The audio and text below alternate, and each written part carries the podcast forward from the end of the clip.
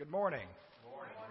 I have been asked to present the church history, and if you're young, you may not have known this, and if you're old, you may not have, you may not remember it. So, Ecclesiastes one, chapter one, verse nine tells us that there's nothing new under the sun. The formation of what would become Community Baptist Church is a familiar story. Disaffected believers of another congregation in Henderson joined together in a small group and met at a house in May of 1994.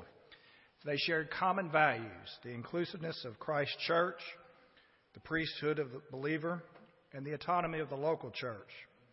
To these believers, these were still traditional Baptist values, and so the group set out as Community Baptist Fellowship. After the initial meeting in the home, the Green Valley Baptist director, Dr. L. M. Huff, offered its building on South Green as a place of worship.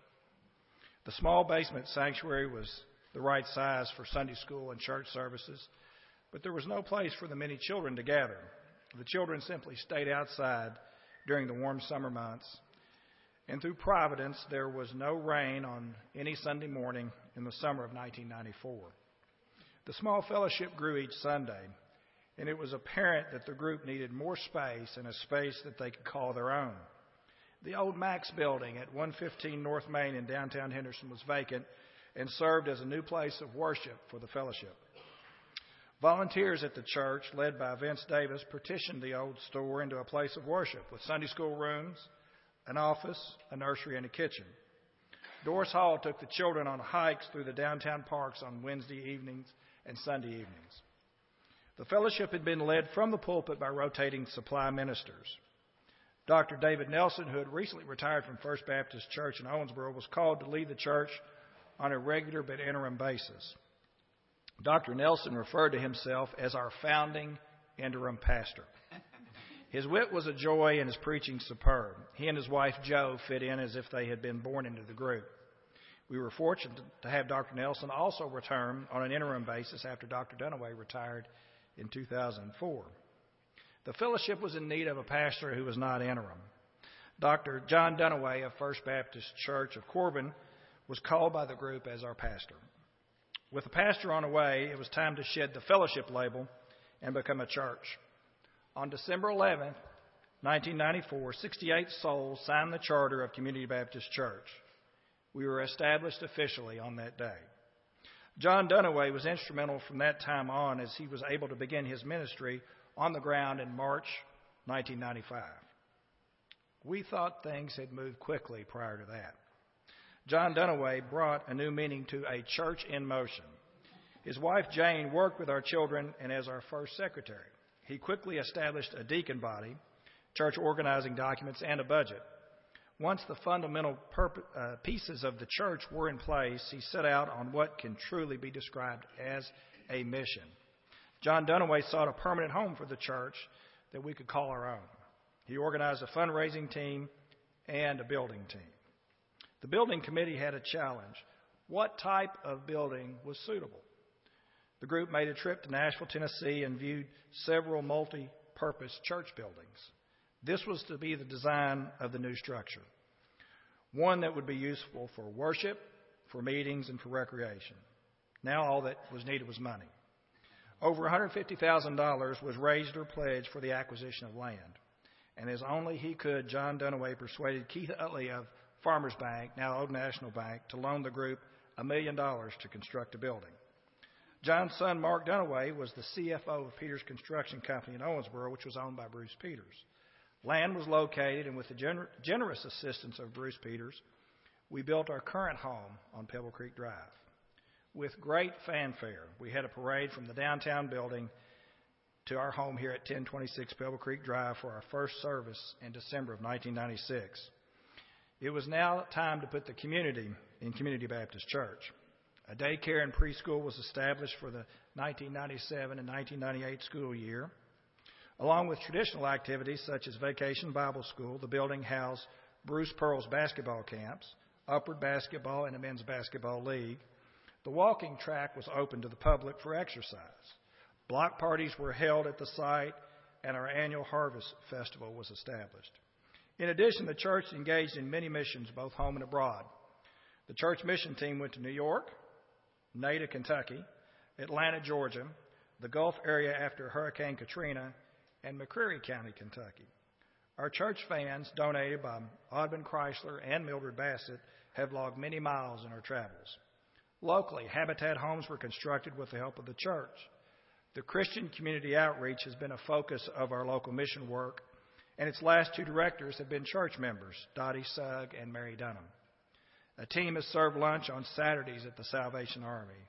Gallons of blood have been donated through our various blood drives. Thousands of scholarship dollars have aided our students. But the church is more than buildings and activities. The spirit of our church is our people.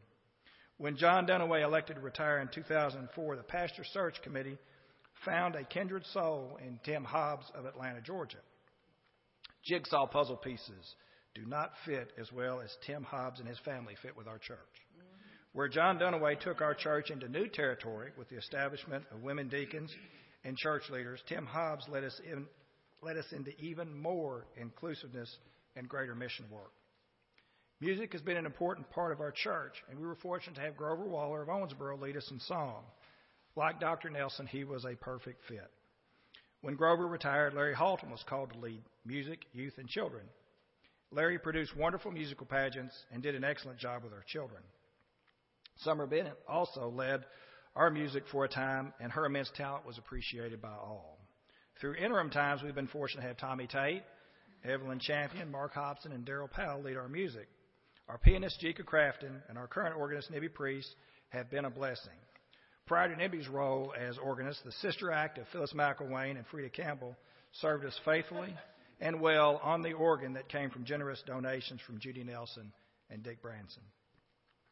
In addition to Larry Halton's work with children and youth, many paid and volunteer staff have contributed to our children and youth ministry. Sarah Hobson, Jenny Hall, Scott Uzzle, Tim Coghill, Julie Wrights, and Kristen Main have all advanced the cause of Christ with our youth. Mary Dunham currently lovingly leads our children's ministry. Countless Sunday school teachers and building and kitchen volunteers have held us together. Our clerical staff began with Lisa Garner and Susan Fowler and continue with Charlotte Payne, Kathy Hazelwood, Dorothy Spalding, and our current administrative assistant and miracle worker, Dottie Snyder. They've all graciously transformed chaos into order. The late Ron Payne and his daughter Michelle Brown have been our custodial help for several years and have kept this busy building neat and tidy. There's never enough time to recognize everyone. Some of our saints, like Dovey Hall, Johnny Matthews, Bob Gardner, John and Bernice Benham, Vivian and Charlie Denton, Mildred Keach, Jack and Jane Hammond, Vince Davis, Elbert Tapp, Barbara Hilliard, Margaret Edwards, Sammy Williams, and Cindy Hall are no longer with us. To you, whose saints, whose work still remains, thank you for the last 20 years. And as John Dunaway would mumble to all of us, let's get to work on the next 20.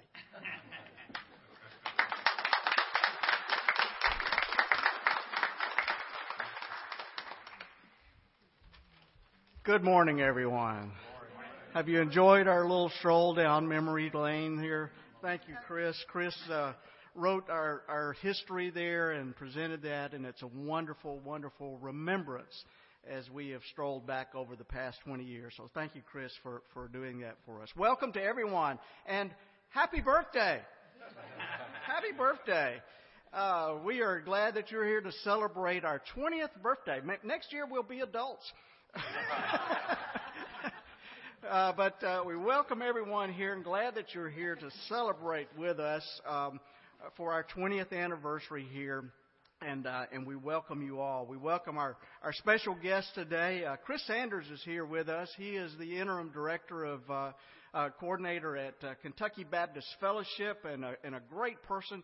I didn't know Chris until he took this position. Uh, John Lepper retired a few few months ago, and and uh, Chris stepped in to kind of hold things together in the meantime. And uh, since then, I've been in several meetings with Chris and gotten to know him. And he is a wonderful person and doing an absolutely wonderful job as the uh, uh, interim coordinator for uh, Kentucky Baptist Fellowship. So thank you for being here with us, Chris.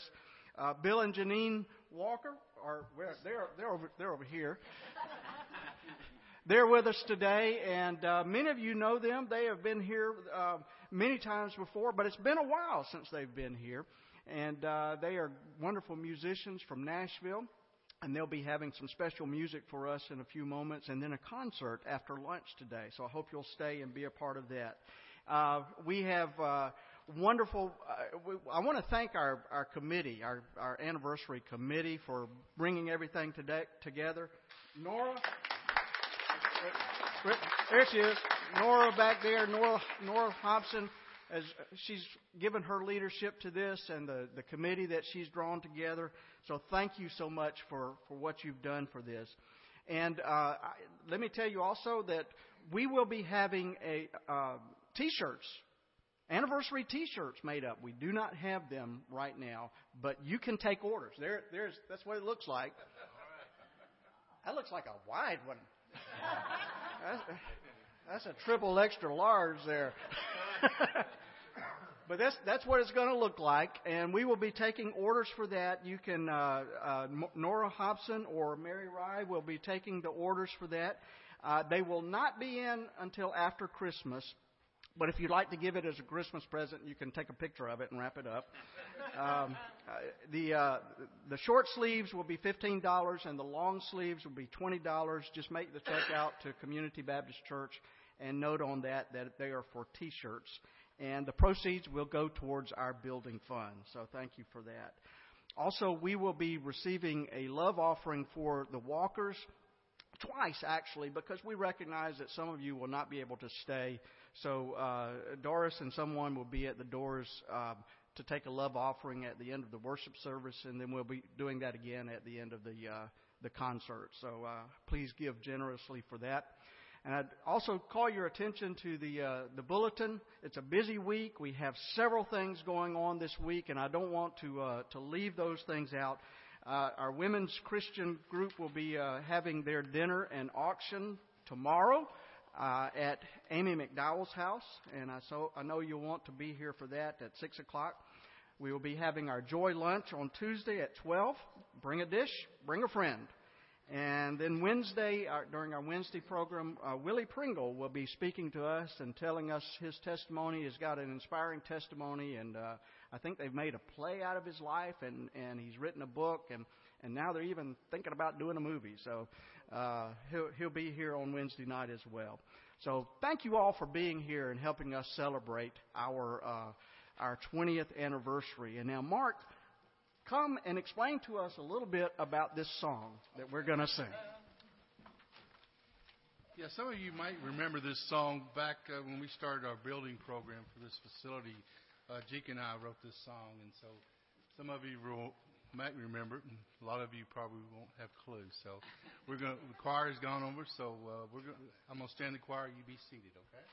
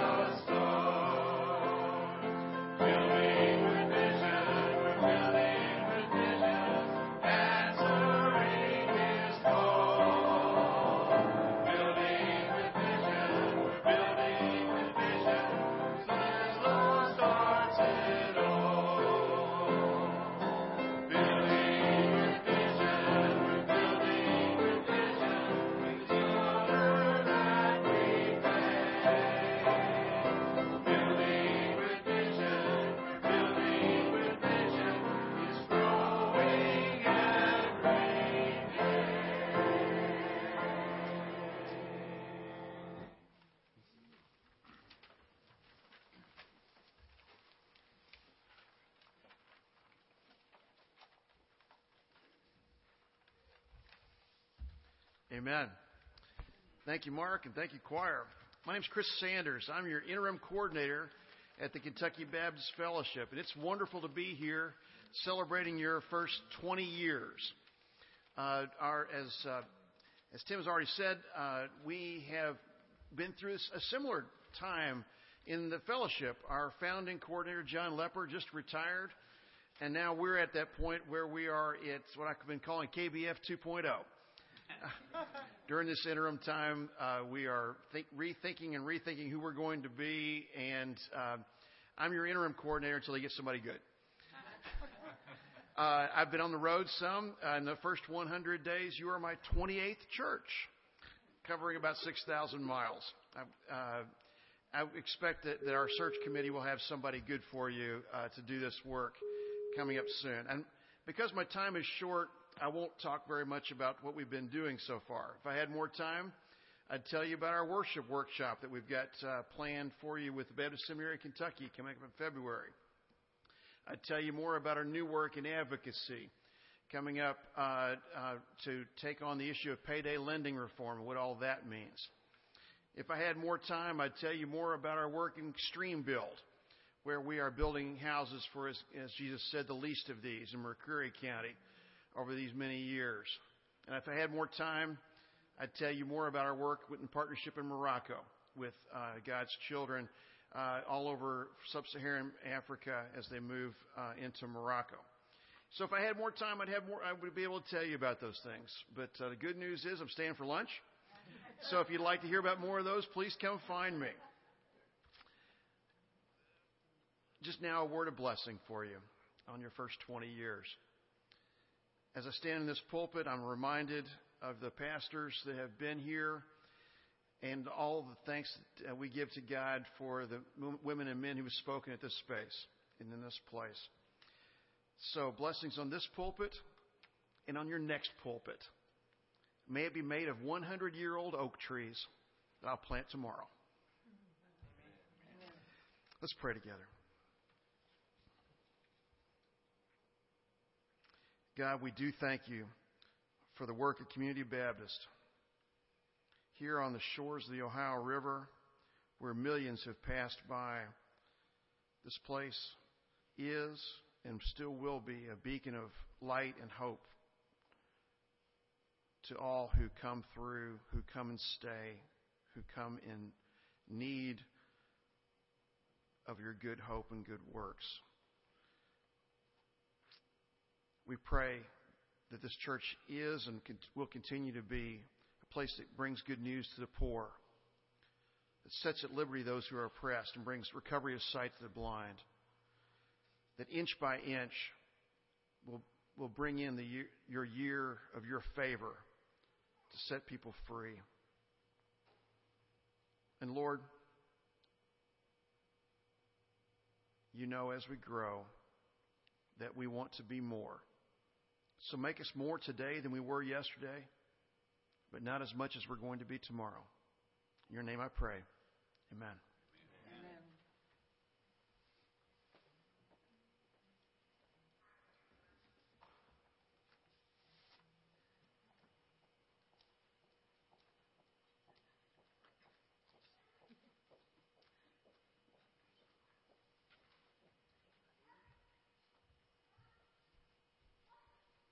Good morning.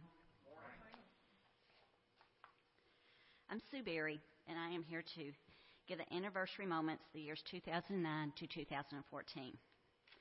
First, I would like to say thank you for giving me the opportunity to cover the five years of the church history, the last five years. There's only one problem. I've only been attending for 11 months. when I was asked if I was willing to speak, this was brought up, and I was informed that the committee wanted someone to explain how they saw God working in Community Baptist Church, and they thought a new member might be the person to do that. So, my perspective of the church's history is going to be a little bit different than the previous reflections. First, I would like to say the past year has been wonderful, and everyone has been so welcoming. You feel something special when you enter this beautiful church and attend a church service. This is one of the many ways I see God working in our church Let me explain. When I joined the church on July the 27th, I shared an experience I had had the previous week in Tulsa, Oklahoma. I was in Tulsa attending the wedding of a cousin when I was invited to attend Sunday morning church service with the groom and his family. He told us we had to be on time because the doors would be locked when the service began. Since we didn't want to be locked out, we arrived early. There was a large assembly, approximately 9 to 10,000 people. At the church, at the service, the church members were so excited about a new program. The plans was to make people feel that they were part of a small church even though they were attending a mega church. So team leaders of each seating section were to invite you to coffee in small groups so you could feel a part of the church. When one of the church members invited me, they had no idea that I was a visitor. What does this have to do with Community Baptist? I want you to look to your right. Now look to your left. I hope you know if the person next to you is visiting or if they're here every Sunday. Also, during the service in Oklahoma, armed Tulsa City policemen were present because of death threats made against the minister. To me, it was very difficult to concentrate on the reason why I went to church that morning because of everything considered the possibility of being locked out, asked to coffee in order to be, feel part of the church, and armed guards. It made me realize that Community Baptist was very special. No guns, no super loud music, or a need for a coffee invitation. It's God's presence in the church and you, the church family, and how you make others feel. Another experience during the past year made me realize how God is working in Community Baptist Church. It's hard to explain, but it's something that kept coming back to me. Kirk and I were asked to judge the Halloween costumes at the Fall Festival. After the judging, we were still sitting watching the children and the parents have a good time. Kirk then said, All these people, how do we get them to come back to church? I pondered the question briefly and gave a feeble answer that appeared so many had come for the night of free food, candy, prizes, etc. Then I thought about it some more and asked Kirk if he had grown up attending church, and he said yes. I said, Aren't you glad you had that experience? So many of these children we were watching would never know the experience of growing up and attending church. Kirk's question of how to get people to come back kept coming to mind, and I couldn't figure out why until last Sunday. Do you remember what Brother Tim's sermon was about last Sunday? His sermon was titled Watch. Had a little bit of different meaning than what I'm about to explain, but I thought of Kirk's question and my test today, and it seemed clear. So again, let me explain. As a social worker, my background has been working with the mentally handicapped, mentally ill, spouse abuse victims, and for the past 26 years, I have served as a social worker for Methodist Hospital. I mention this because I learned early on that you can attempt to assist someone in need, such as an alcoholic or a drug addict, but they are often not ready to accept the assistance until it is on their terms. When I first started working at Methodist Hospital, I also worked as a counselor of OASIS, the area spouse abuse program. When working with spouse abuse victims, statistically, it is known that a woman will leave a man seven times before she will make the final break. This can be very frustrating. We had a woman who repeatedly came to our emergency room with various injuries. It was quite obvious that her injuries were inflicted upon her rather than accidental. Each time she came to ER, I was called to talk with her. It became apparent that our staff became very tired of her visits and very frustrated with their attempts to help her because she continued to stay in the relationship with her partner. Finally, one day out of the blue, I received a call from the spouse abuse shelter and was shocked when I was told that on the previous evening, our ER patient had arrived at the shelter seeking help. When I informed our staff that the woman who had visited our ER so many times finally sought shelter and safety, our staff's response was, but she didn't come to ER. They felt cheated that they weren't the ones who arranged for her to go to the shelter, and their long attempts at helping her were now gone, had gone unnoticed. When I thought about it, I knew the answer. She didn't have to go to ER because we had shared with her the information she needed, and she had to choose the time when to use it. We felt cheated because we did not see the fruit of our labor. I think Community Baptist is a lot like that. How, you might ask? I was asked numerous times by Fred Juanita to come to church, but I didn't. I grew up in a small church where everyone knew everyone. When I moved to Henderson, I attended a large church and attempted to be active, but the church was too large and I felt like a number rather than a part of the team. Ultimately, I made the decision to come to Community Baptist. What I saw was a church that is active, so giving, and so willing to open their doors to anyone and everyone. There are those out there you will have to ask repeatedly before they decide to become a part of the church, or maybe they will never be a part of this church. But have you ever thought about others watching you and the impact you have on them?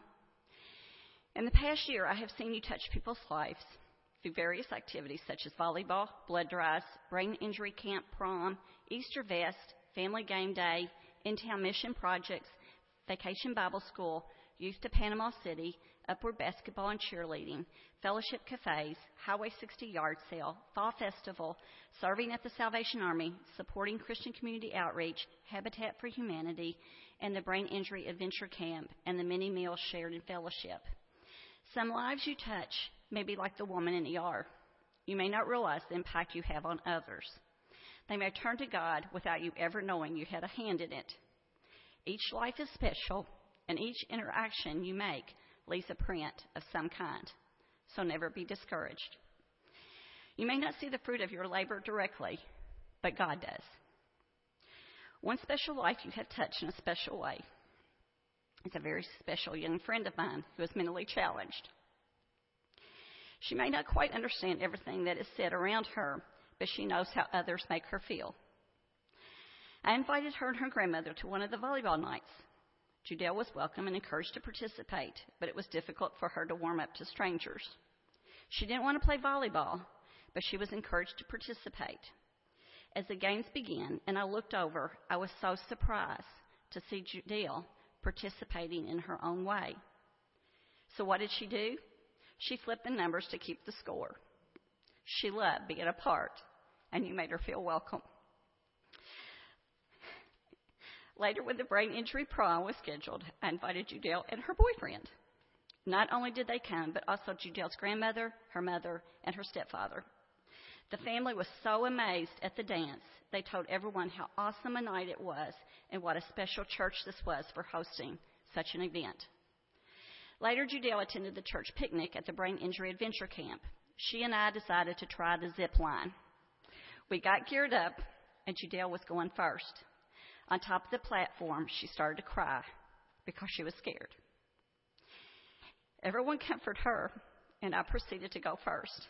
I did not know if Judelle would follow or not.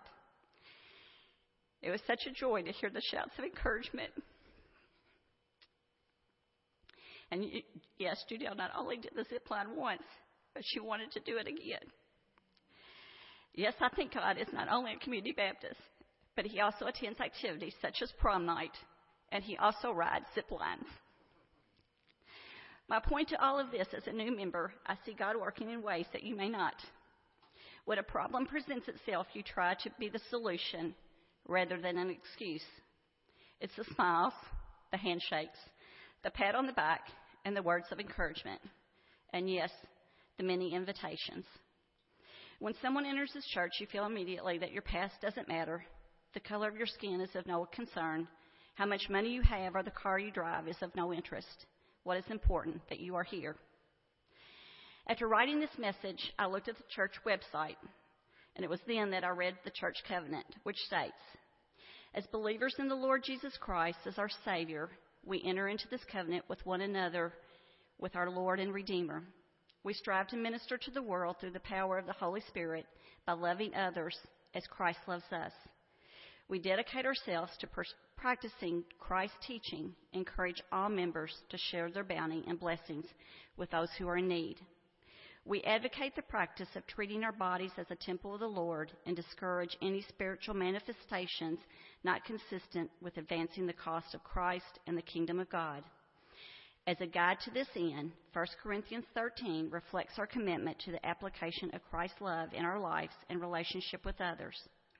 We will encourage work to encourage, nurture, and minister to all church members so to build support, and cultivate a climate of love and acceptance. We will work to spread the good news of Christ's redemptive love in a hurting and sinful world. So thank you, Community Baptist Church, for allowing God to work through you. You are a shining light in Henderson community, and even though there are not 10,000 people in attendance today, there are no armed guards, and our doors are unlocked and open to anyone and everyone to enter. You have touched many lives in many ways. Some of those lives touched, you will never know the impact you made, but hopefully you have followed the words written in our church covenant and made an impression of God's love and His promise. So that's a few of the ways I see and feel God working at Community Baptist. It's time to say thank you, God, for the history you have given us. Thank you for this day in which we celebrate the 20th anniversary of Community Baptist Church. And may we always remember the reason for this holiday season, which will keep us on the path for a bright and wonderful future. Thank you for being Community Baptist Church.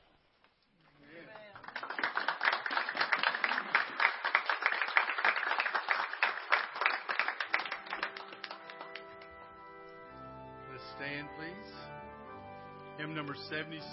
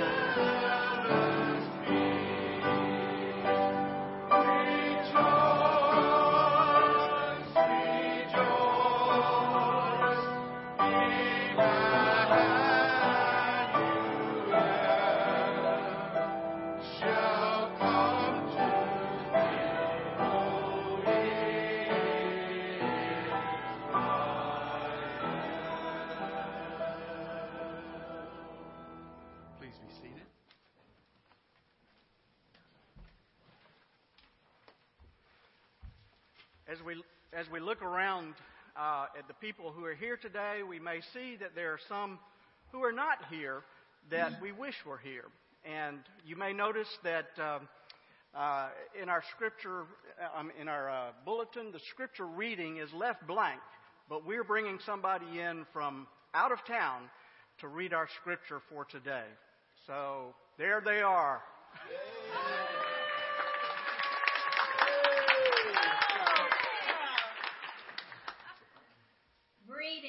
from Hebron, Connecticut.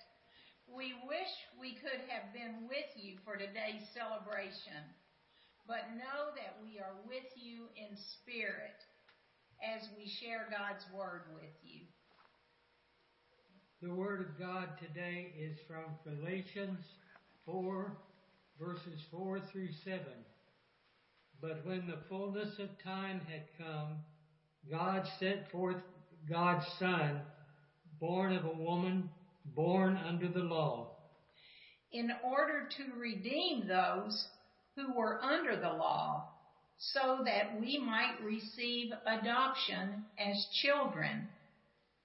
And because you are children, God has sent the Spirit of God's Son into our hearts, crying, Abba, Father. So you are no longer a slave, but a child. And if a child, then also an heir through God. The word of the Lord. Thanks, Thanks be to God. God.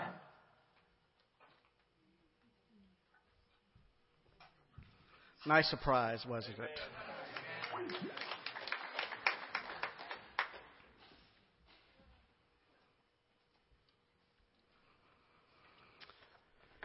Isaiah 9 6 gives us these words that were made famous by Handel's beautiful Hallelujah chorus. For unto us a child is born, unto us a son is given, and the government will be upon his shoulders. And he will be called Wonderful Counselor, Mighty God, Everlasting Father, and Prince of Peace. The lighting of a candle on the second Sunday of Advent is traditionally associated with the peace that Jesus' birth promises to us. Each of you were given a pencil and an index card when you came in today. And do we have other does everyone have one? I hope you hope you do. Again, like we did last week, in the spirit of Advent, I would like to ask each of us to once again take a moment of silent meditation on the peace of Christ. And as you do that, I would like to ask you to write your prayers of peace on the index card that you've been given. This could be a prayer of peace for yourself, a prayer of peace for someone that you know whose life is in turmoil now, peace for your community, or for some situation in our world. What is your prayer for peace today? Let us be silent before God and write our prayers of peace.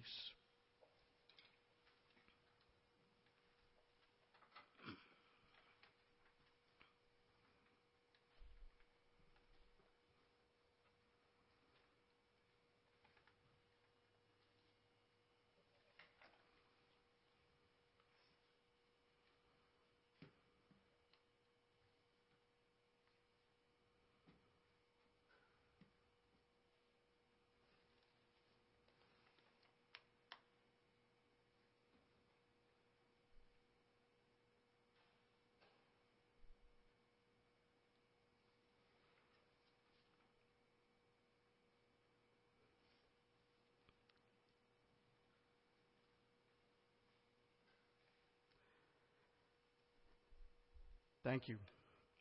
And now let me invite you, all who are willing and able, if you would like to join me around the candle of peace, which is to my right over here, where you can place your prayer for peace at the base of the candle of peace, and your prayers will be taken to the ears of God.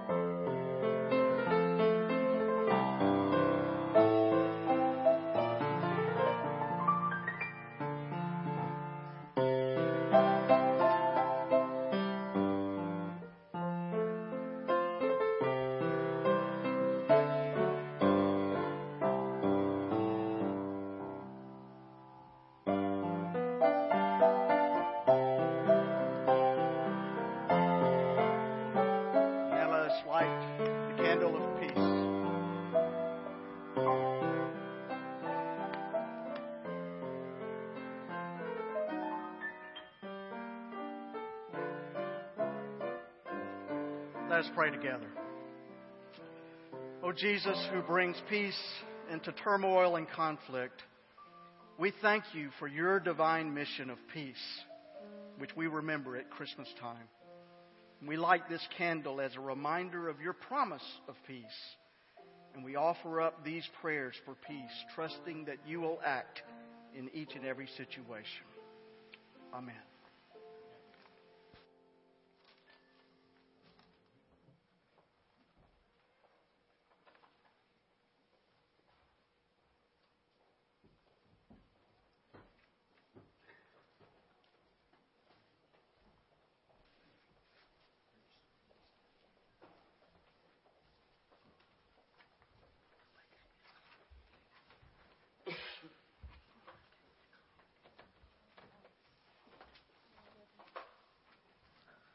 Now let's stand and sing hymn number 334, Blessed Assurance, Jesus is mine.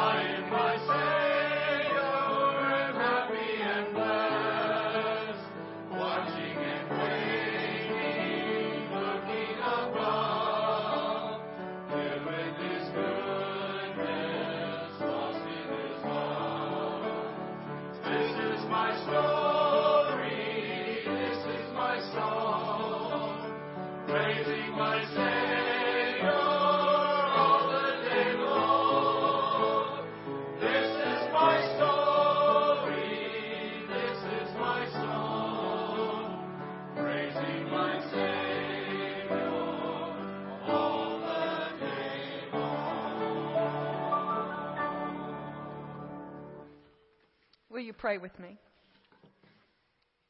Holy God,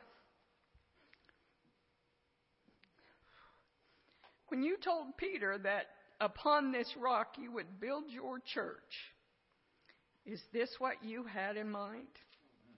A congregation gathered to focus on you. A congregation committed to peace and justice. A congregation focused on taking care of your children a congregation whose only desire is to be your love to a world in need. We pray it is. We want to live out your vision of the kingdom of God. So we offer you our time, our money, our resources, so the people of Henderson County and this world may know that they matter and they are loved. Thank you for these 20 years. And we depend on you to lead us into the next 20. Show us what you need us to be, and show us what you need us to do. Amen. Amen.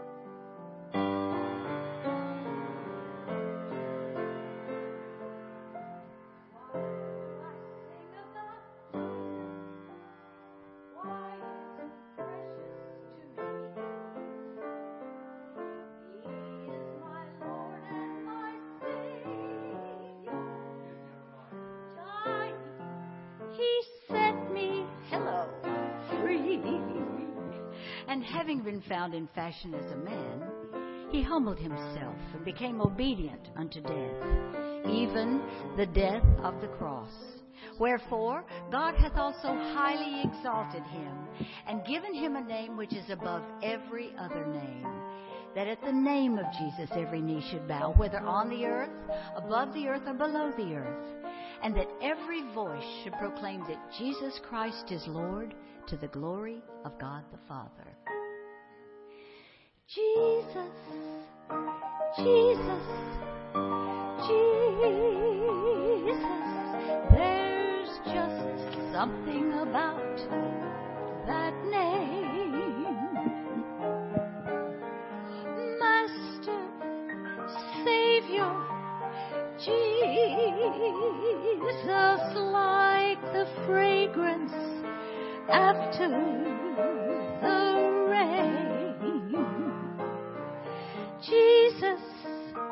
Jesus, Jesus, let all heaven and earth proclaim. Kings and kingdoms will all pass away, but there's something about that name. Down from his glory, ever living story, my God and Savior came, and Jesus was his name. Born in a manger, to his own a stranger, he came to woo, to win, to save my soul.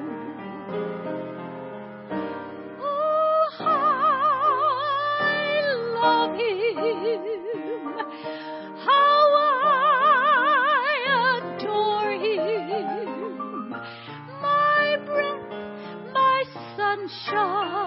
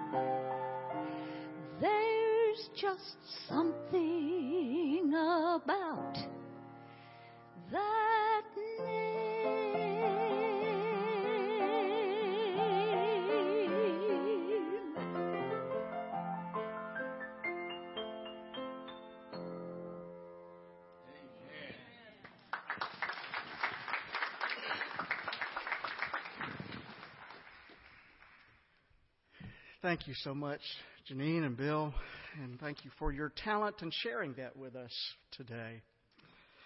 So, here we are, 20 years. How many of you were here at the beginning of Community Baptist Church? How many of you were here? Look around. Okay, good. Does it seem like it's been 20 years since that day that uh, when this new venture of God was begun? Does it seem like 20 years to you? I don't. I don't think so. I've been here for over 10 of those years now, and it certainly doesn't seem like that long to me. It it seems that uh, that old saying really is true that time flies when you're having fun, and it has been fun. It's been it's been fun as we've prepared for this day, looking back on our history of our church, and uh, some of which I was a part of, and some of which fell into the category of good stories about some people that I knew and some people that I didn't know. And looking to the past is a good thing. It's important that we know where we came from and to, to celebrate our heritage. But you know something? I think that looking to the future is equally important. And I hope that we can look to our future here at Community Baptist Church with a, a great attitude of hope and anticipation. It is said that Christopher Columbus kept a diary on his way to the New World, and, and it was not an easy voyage. The men on the ships there were on the verge of mutiny, and most of them wanted to turn around and go back home. And yet, every day, the last entry that he would write in his log was this Today we moved westward. I hope that each day of your life you are able to write in your journal, Today I moved forward. I think that we have as a church. I am proud, I'm very proud to be the pastor of this great congregation. And we may not be the largest church in town, and we may still have this building that we're trying desperately to pay for. But I would put this church against any church in Kentucky as far as a, a true spirit of love and acceptance of all people and a true desire to reach out and to minister to the least and the lost. In the end, that's what really matters, isn't it? That's what really matters. You truly live out our mission statement, being the presence of Christ and serving a world of need. And I believe that with God's help, the next 20 years of our history will be even better than the past 20 years. That is my prayer. So, with all of this talk about time, time in the past and time in the future, let's think about that subject for just a few moments this morning. And I realize that we're running a little late, so bear with me, folks. Let's think about the subject of time for a few moments this morning. How many of you have noticed that the older we get, the faster time seems to pass? you oh, okay. I thought it was me. I mean, you know, remember back in your childhood when we were four or five years old, time just moved so slowly. I mean, here we are, we're about two and a half weeks from Christmas, but as a child, that seems like an eternity. Two and a half weeks. When will Christmas ever get here? But if you're 50 or 60 or 70 years old, it seems like no time at all. And Christmas will be here in what seems like a blink of an eye, and, and then the next year will fly by, and before you know it, it's, it's Christmas again. It was Albert Einstein who introduced us to the idea that time is relative. Sometimes his theory of relativity has been re- uh, reduced to the example of a young man sitting on, for a moment on a hot stove versus sitting for a moment on a pretty girl's lap. One moment can seem like a very long time, and one moment can seem very short. And that's not exactly what Einstein had in mind, but he did show us that, that time is relative. According to Einstein's theory, if we could travel at, at, at a speed approaching the speed of light, time would actually slow down. And that means if an astronaut was launched at a, at a high speed into outer space, he or she will return measurably younger than his twin who remained behind. Now, that may sound appealing to some of us who would like to be younger, uh, but, but of course you have to be launched into outer space to make that happen. Someone um, turned this bright idea into a limerick that says, There once was a girl named Miss Bright who could travel much faster than light. She departed one day in an Einsteinian way and came back the previous night. Yes, this concept of time and its relativity, it's, it's indeed a mystery to us, which most of us will never fully understand. But how many of you have ever participated in a time management seminar? Some of you've you've done that. And these workshops, uh, you know, we, if you're in business, you probably have.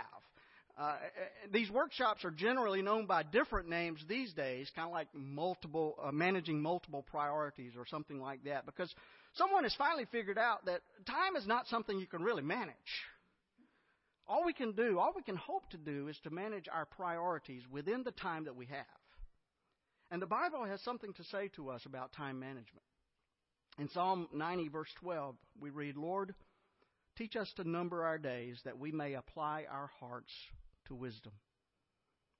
What a great verse that is to claim as we remember our past and as we anticipate our future. And our lesson today from, from Paul's letter to the Galatians also speaks to us about time. Not really about the passage of time and not really about the relativity of time or even the management of time, but instead, Paul's letter speaks to us about the fulfillment of time. He says, When the time had fully come, God sent God's Son, born of a woman, born under the law, to redeem those under the law, that we might receive adoption to become a child of God. Because you are a child of God, God sent the Spirit of God's Son into our hearts, the Spirit who calls out, Abba, Father. So you are no longer a slave, but God's child. And since you are God's child, God has made you an heir. What an important passage of Scripture that is. When the set time had fully come, or as the King James Version puts it, when the fullness of the time ha- has come, or was come. But both of these versions, what both of these versions are basically saying is that when the time that God had chosen had arrived, God sent Christ into the world. So you see, Christ came at precisely the right moment, the perfect time in human history. I want you to think about that for a moment. God had already been working for thousands of years to bring about just the right conditions for Jesus' birth. The prophets had testified to the Jewish people that out of the line of David, a Savior would be born, and of his kingdom there would be no end. And when the Savior was born, Jews were, were scattered all throughout the known world. Every major city in the world had a synagogue in it. And this was the first place that the early Christian evangelists went to proclaim this new faith that the Messiah had come. And so the stage was set religiously for the Messiah to arrive. The stage was also set culturally for the coming of Christ. About 300 years before Christ was born, a son was born to King Philip of Macedonia, and he became known as Alexander the Great. It took Alexander only about 12 years to conquer all of the known world of his time. And as he did that, he spread the Greek language over almost all of the civilized world.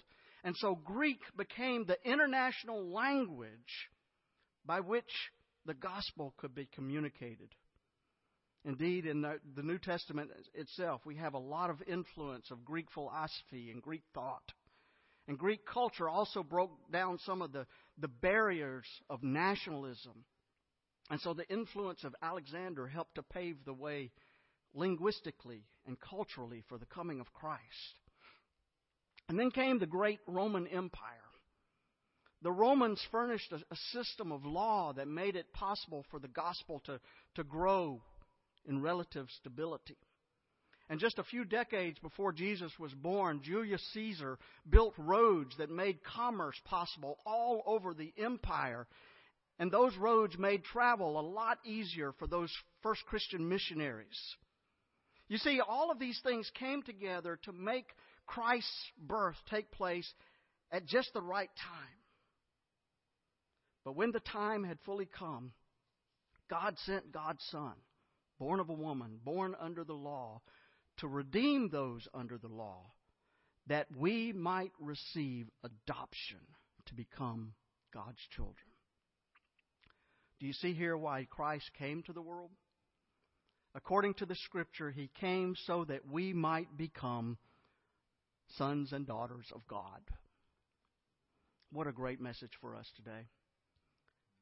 Because of Jesus, we are now the sons and daughters of God.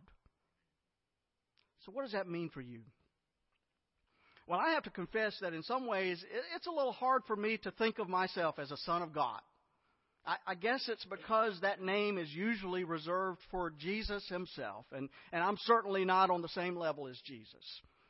Jesus is the unique Son of God, and I and it may be simply a matter of semantics, but somehow I find it easier to think of myself as a child of God and not so much as a son of God.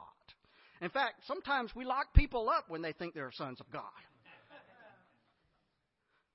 I read about a psychologist named Richard Bandler who was working with a, a man who claimed to be Jesus, claimed to be God's son. And so Bandler asked him, Are you Jesus? And he stood very reverently and said, Yes, my son.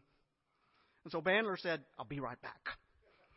Well, this left the man a little bit confused, but within just a few minutes, Bandler came back and he had a tape measure with him. And he asked the man to hold out his arms, which he did, and Bandler measured the lengths of his arms and his height from head to toe, and then after that, Bandler left. And uh, the man was, claiming to be Jesus became a bit concerned. Well, after a little while, Bandler came back with a hammer and some large spiked nails and a set of boards, and began pounding those boards together in the form of a cross. So the man asked, What are you doing? And Bandler asked, Are you Jesus? And again, the man said, Yes, my son. And so Bandler said, Then you know what I'm doing. And suddenly, suddenly this wave of recognition came over this man's face, and he shouted, Oh, no, no, I'm not Jesus. I'm not Jesus. You see, saying that we are children of God, it, it, that's no problem. But saying that we are the son of God or the daughter of God, it may be problematic for some of us. And of course, we're not claiming to be on the same level as Jesus. But listen to this neither are we worms of the dust. We are God's beloved, and we need to see ourselves as God sees us.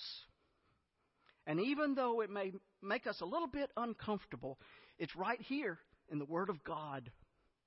We are sons and daughters of God. Back in 2006, ABC News carried a story about a young woman named Sarah Culberson. Sarah was adopted two days after her first birthday. And she grew up as a, as a youngest daughter in, in a very close knit family in West Virginia. She was surrounded by love and, and admiration in her home, but as she always wondered about her roots. And like a lot of people, a lot of adopted pe- children, she wanted to find out about her birth parents. And so at the age of 22, she began the search. She quickly learned that her mom had died about 12 years before from cancer. And then a few years later, she hired a private investigator to help locate her biological father. And as she did, she got the surprise of her life. Because you see, Sarah was not the average suburban girl that she thought she was. No. Sarah was a princess. She was a princess. Her father, her biological father, who was a ruling member of the Mende tribe in Sierra Leone, was living in Africa. And by birthright, Sarah was a princess. She could one day be known as the paramount chief in a country she'd never even seen before. Talking with correspondent Robin Roberts, Sarah said that it, took a while to process the shock of discovering her biological father. For one thing, she said it, it took a couple of years to deal with finding my father and having two dads. So her African father invited her to come to Africa to meet her family there. And when she arrived in Sierra, Sierra Leone, the entire community came out to welcome its princess. A happy homecoming for the American girl who never knew that by searching for her birth parents, she'd also find the meaning of her identity. They were amazing, she said. There were hundreds of them there to welcome me. They were singing and they were dancing, and I was like, what did I do to deserve this? Well, while she found Sierra Leone both beautiful and exciting, she also found it heartbreaking. For you see, the people there had been had suffered through a, a terrible civil war. And she wanted to help them desperately, and so she's, she started a nonprofit foundation to assist her people in Sierra Leone. She said her, her West Virginia family, who could have resented her search, had, had supported her all through her process. They're like angels, she said. They would support her in whatever she wanted to do. Now, for other adoptees who try to find their biological parents, she cautions them that they shouldn't go into this expecting anything. I had no expectations, she said. I didn't even know if I would get a return phone call. But Sarah's search resulted in a new life and also a new mission in life helping the Mende people. You see, for her, being a princess meant doing her part. The title princess meant responsibility, she says, and that's what I'm taking on. And you know what? She's right. The title princess means responsibility, and so does the title Son of God or Daughter of God. And you know what that means? It means that you and I have responsibilities as God's children. And, folks, what a wonderful gift we have been given. Some of our boys and girls will remember the scene from The Lion King where Simba, the young lion, is being challenged to go back home to be the king that he was born to be. Simba had run away from his destiny, run away from home. The struggle of confronting his cruel uncle was just too hard for him. But in that memorable scene that represents the turning point in Simba's life, he looks into the water and he sees the subtle image of his father, Mufasa, the king. And Mufasa says to Simba, You have forgotten who you are. Look inside yourself, Simba. You are more than what you have become. Remember who you are. Well, my friends, that is Paul's message to us today as we look back on the past 20 years of our life as a church. Remember. Remember. Remember who you are. Remember those who have come before us to lay the foundation for who we are today. And know that even as they laid the foundation for us, we are now laying the foundation for those who will be coming after us. You are the sons and daughters of God. You are princes and princesses and that's a wonderful privilege that we must relish, but it's also an awesome responsibility. When the time had come, God sent God's Son, born of a woman, born under the law, to redeem those under the law, that we might receive adoption to become children of God. Because you are God's son and daughter, God sent the Spirit of God's Son into our hearts, the Spirit who calls out, Abba, Father. So you are no longer a slave, but God's child. And since you are God's child, God has made you also an heir. May God bless the next 20 years of our church as these princes and princesses, these sons and daughters, live up to the calling that God has given to us. Amen. Now we will sing our closing hymn, Blessed Be the Tie, and I think our after our benediction, um, here's the instructions for everybody. It's a race to the line over here. Uh, they say they'll have everything ready for us, and I'm going to trust them. And so uh, we will have our, our closing prayer and our benediction, and then have at it, folks. But let me ask you now to stand. Reach across the, the aisle to the people near you and grab their hand as we sing together, Blessed be the tie.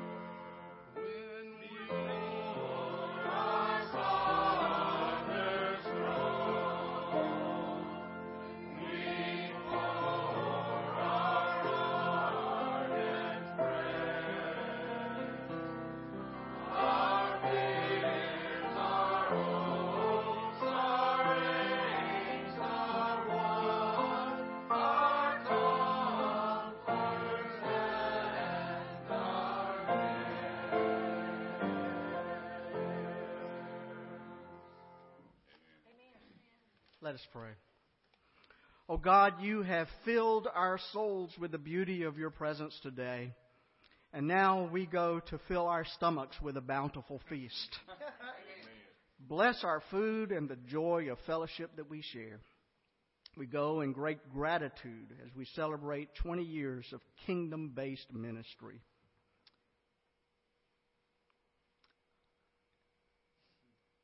And we look forward to see what you have in store for us in the 20 years to come. Keep us ever on your path, O oh God, and lead us in your way as we claim our place as your sons and your daughters, and as we fulfill our responsibilities to you. Amen.